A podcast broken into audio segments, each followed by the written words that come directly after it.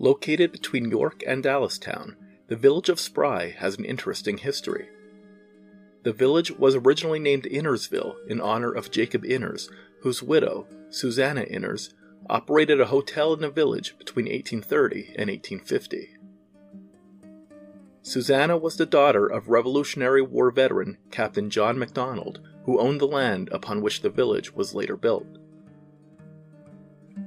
When the first post office in a village was established in July of 1886, the name Spry was chosen for reasons that are unknown.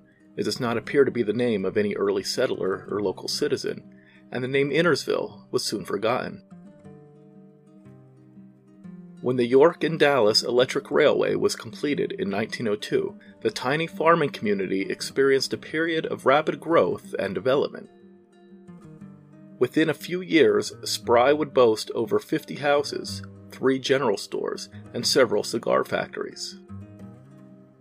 Today, Spry is a thriving suburb of York, peppered with modern housing developments and dozens of businesses. But for most of its history, Spry was known as a rural farming community. In September of 1930, however, the peaceful village of Spry was the scene of the bloodiest murder in York County history. It was here where an entire family was slaughtered by the blade of an insane farmer's axe.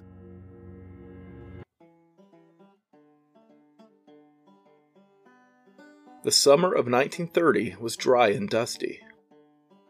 Just a few years before severe drought turned the high plains into the great dust bowl we've all read about in history class, a similar combination of lack of rain and destruction of topsoil by rapid development brought severe hardship to farmers in York County and other regions east of the Rockies. By August, the widespread failure of corn crops was reported in Ohio, Indiana, Iowa, and Illinois, while the governor of Virginia sent a letter to President Hoover urging a national day of prayer for rain. In New Jersey, dairy farmers suffered historic financial losses, while clover, alfalfa, and tomato crops were utterly annihilated. Governor Sampson of Kentucky reported that sheep and cattle were being marched to the slaughterhouse in droves, having lost nearly 90% of their value because farmers could not afford to buy feed. Because of parched pastures, milk shortages were rampant across the United States. Meanwhile, in Pennsylvania, many residents of York County witnessed one of the strangest sights their eyes had ever beheld.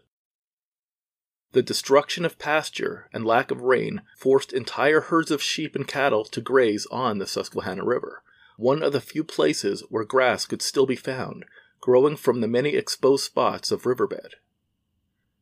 It was reported on August 12th that between Long Level and Wrightsville, not a single blade of grass could be found. Pennsylvania's Department of Agriculture reported on August 1st that the state's corn yield had fallen by 33%, while hay production had fallen by half a million tons and a potato yield had fallen by 1.5 million bushels. The honey crop, an overlooked but important source of revenue for York County, was practically non existent that summer. The severe drought not only impacted farmers and food supplies, of course. Throughout York County, heated battles broke out over drinking water after owners of privately owned water companies refused to comply with state government orders to furnish an increase of water to customers, citizens in Hanover and other parched communities formed citizen groups, vowing to take over the water supply by force if need be. While these hardships do not excuse the brutal actions of 42 year old spry farmer Harry Dietrich, this snapshot of living conditions in the summer of 1930 do help explain why his mind snapped, causing him to take the lives of his wife and four children before hanging himself.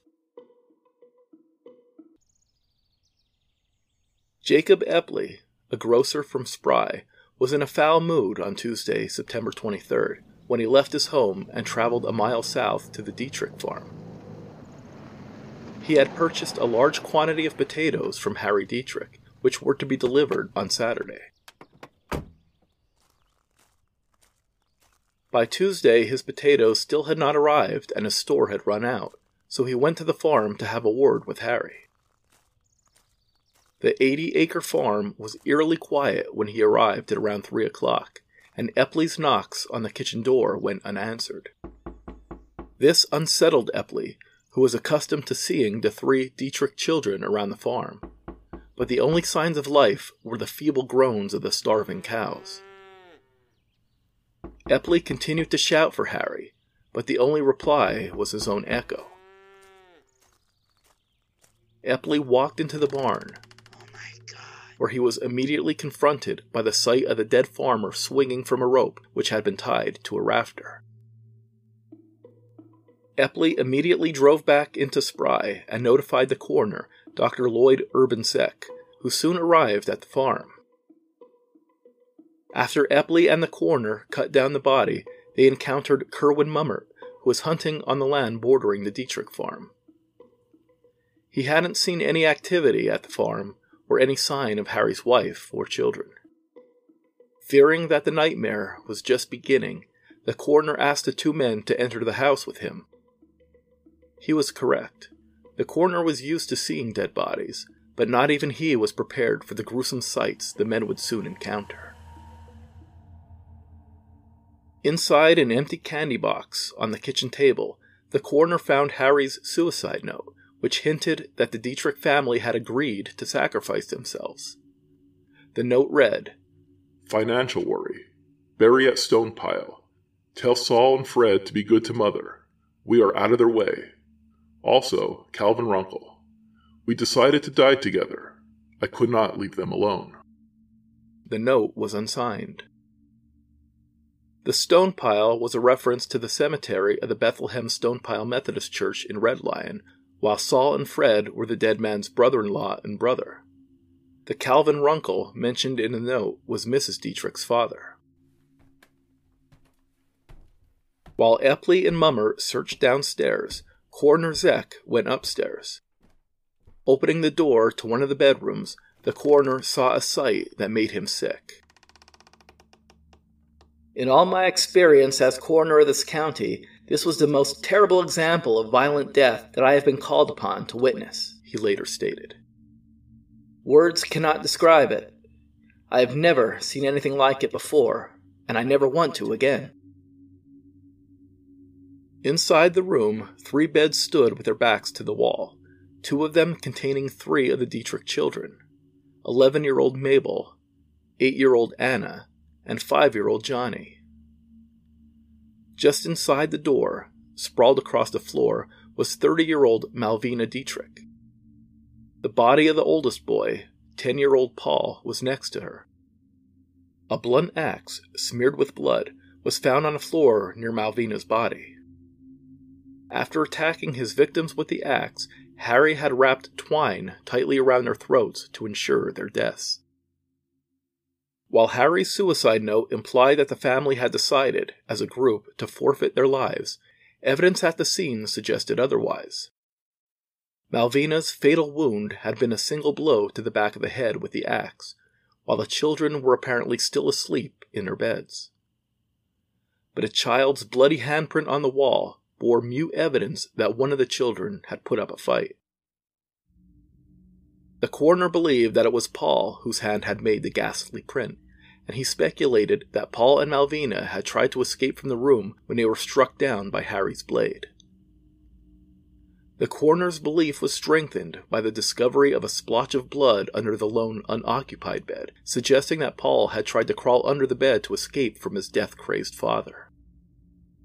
Streaks of blood ran from beneath the bed to the spot where Paul had fallen, indicating that Paul had been dragged from under the bed by his father. Coroner Zeck believed that Harry Dietrich had waited until his family was asleep before killing them, one by one, with a blow to the head with a stout, dull axe. One bedroom on the second floor, believed to have been occupied by five year old Johnny, showed signs of recent occupancy, perhaps indicating that Harry had carried the boy upstairs so that all his children could die in the same room. Finally, the farmer went into the barn, where he secured a heavy halter rope and fastened one end to a rafter. After placing the noose around his neck, Harry stepped off the ladder leading to the haymow, completing the tragedy.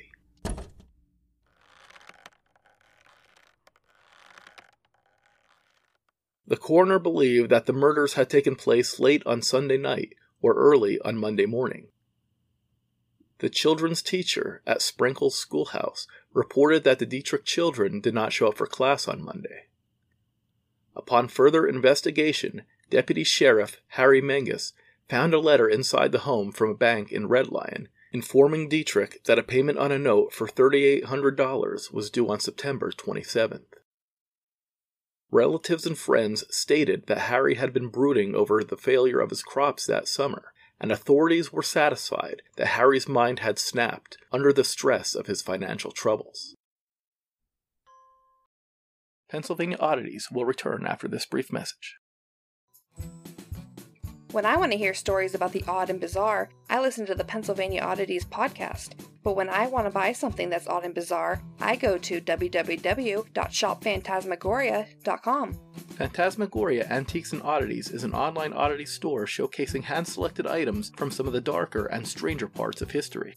Phantasmagoria buys and sells rare and unique items from the Victorian era up to the swinging 60s. From medical oddities and rare books to fine photography, artwork, and one of a kind decor items, Phantasmagoria has got something for every taste, so long as it's a taste for the bizarre. Visit www.shopphantasmagoria.com and be sure to follow at Phantasmagoria Oddities on TikTok, Instagram, Facebook, and Pinterest to stay on top of the new items as they arrive. International shipping is also available. Phantasmagoria is where I go to add to my own personal collection of oddities, and you should too. That's www.shopphantasmagoria.com. Friends and acquaintances of the killer declared that Harry was widely known as a hardworking man of solid moral character. Some even described him as being excessively religious, while his wife had the respect of everyone in the community. Harry kept the farm in excellent condition, while Malvina kept the home neat and tidy. Religious pictures hung on the walls, while the family Bible, one of seven Bibles owned by the family, occupied a place of prominence inside the home. Tucked among the pages was a poem written by Mabel. Some little folks are apt to say when asked their task to touch, I'll put it off at least today, it cannot matter much. Time is always on the wing, you cannot stop its flight. Then do at once your little task, you'll be happier at night.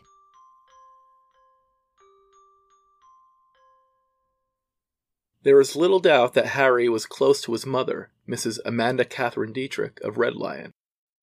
Harry's last thoughts, as he scribbled his farewell message to the world, were of his mother, and, not surprisingly, she was the first to arrive at the scene of the tragedy after she heard that there was trouble up at the Dietrich place.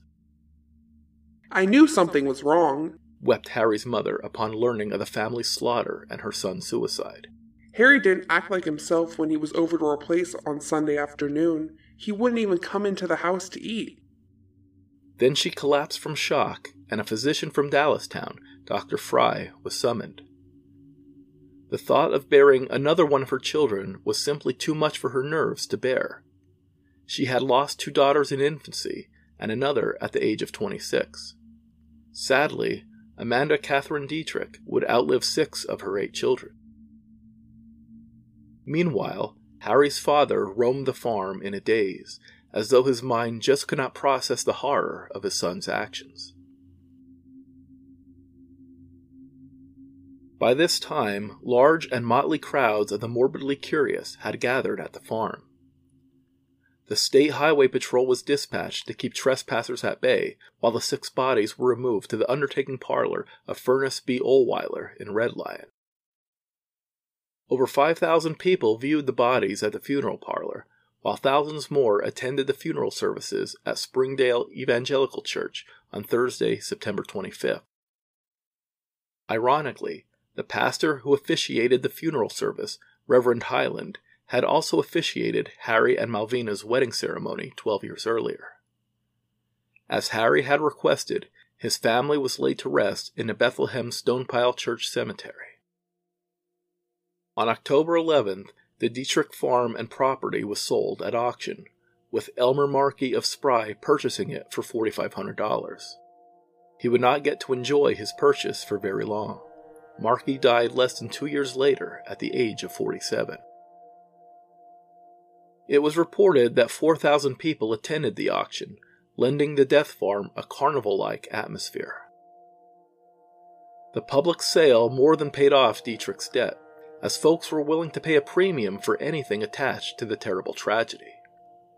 While many expressed an interest in buying the bloody bed frames from the old farmhouse, the potential buyers were saddened to learn that they had been destroyed before the auction, while new flooring had been laid in the house and the walls repapered to obliviate any trace of the slaughter.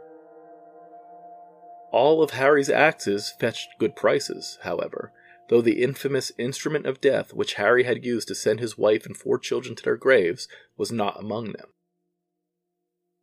Whether or not the 1930 slaughter at Spry was the culmination of a murder suicide pact has never been determined, but if it was, it would not be the last time York County experienced a family tragedy orchestrated by a religious fanatic.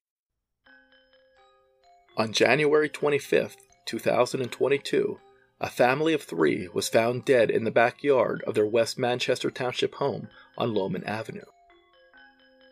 According to police, a young woman and her parents died as part of a suicide pact. Deborah A. Dobb, 59, fatally shot her husband, James A. Dobb, in the back of the head. Their daughter, 26 year old Morgan E. Dobb, then shot her mother in the back of the head. Finally, Morgan shot herself in the back of the head. Records show that it was Morgan who chose the date of the execution based on a Bible verse, and when the bodies were discovered, she was clutching a sword inscribed with the words, The Sword of the Lord, on its blade.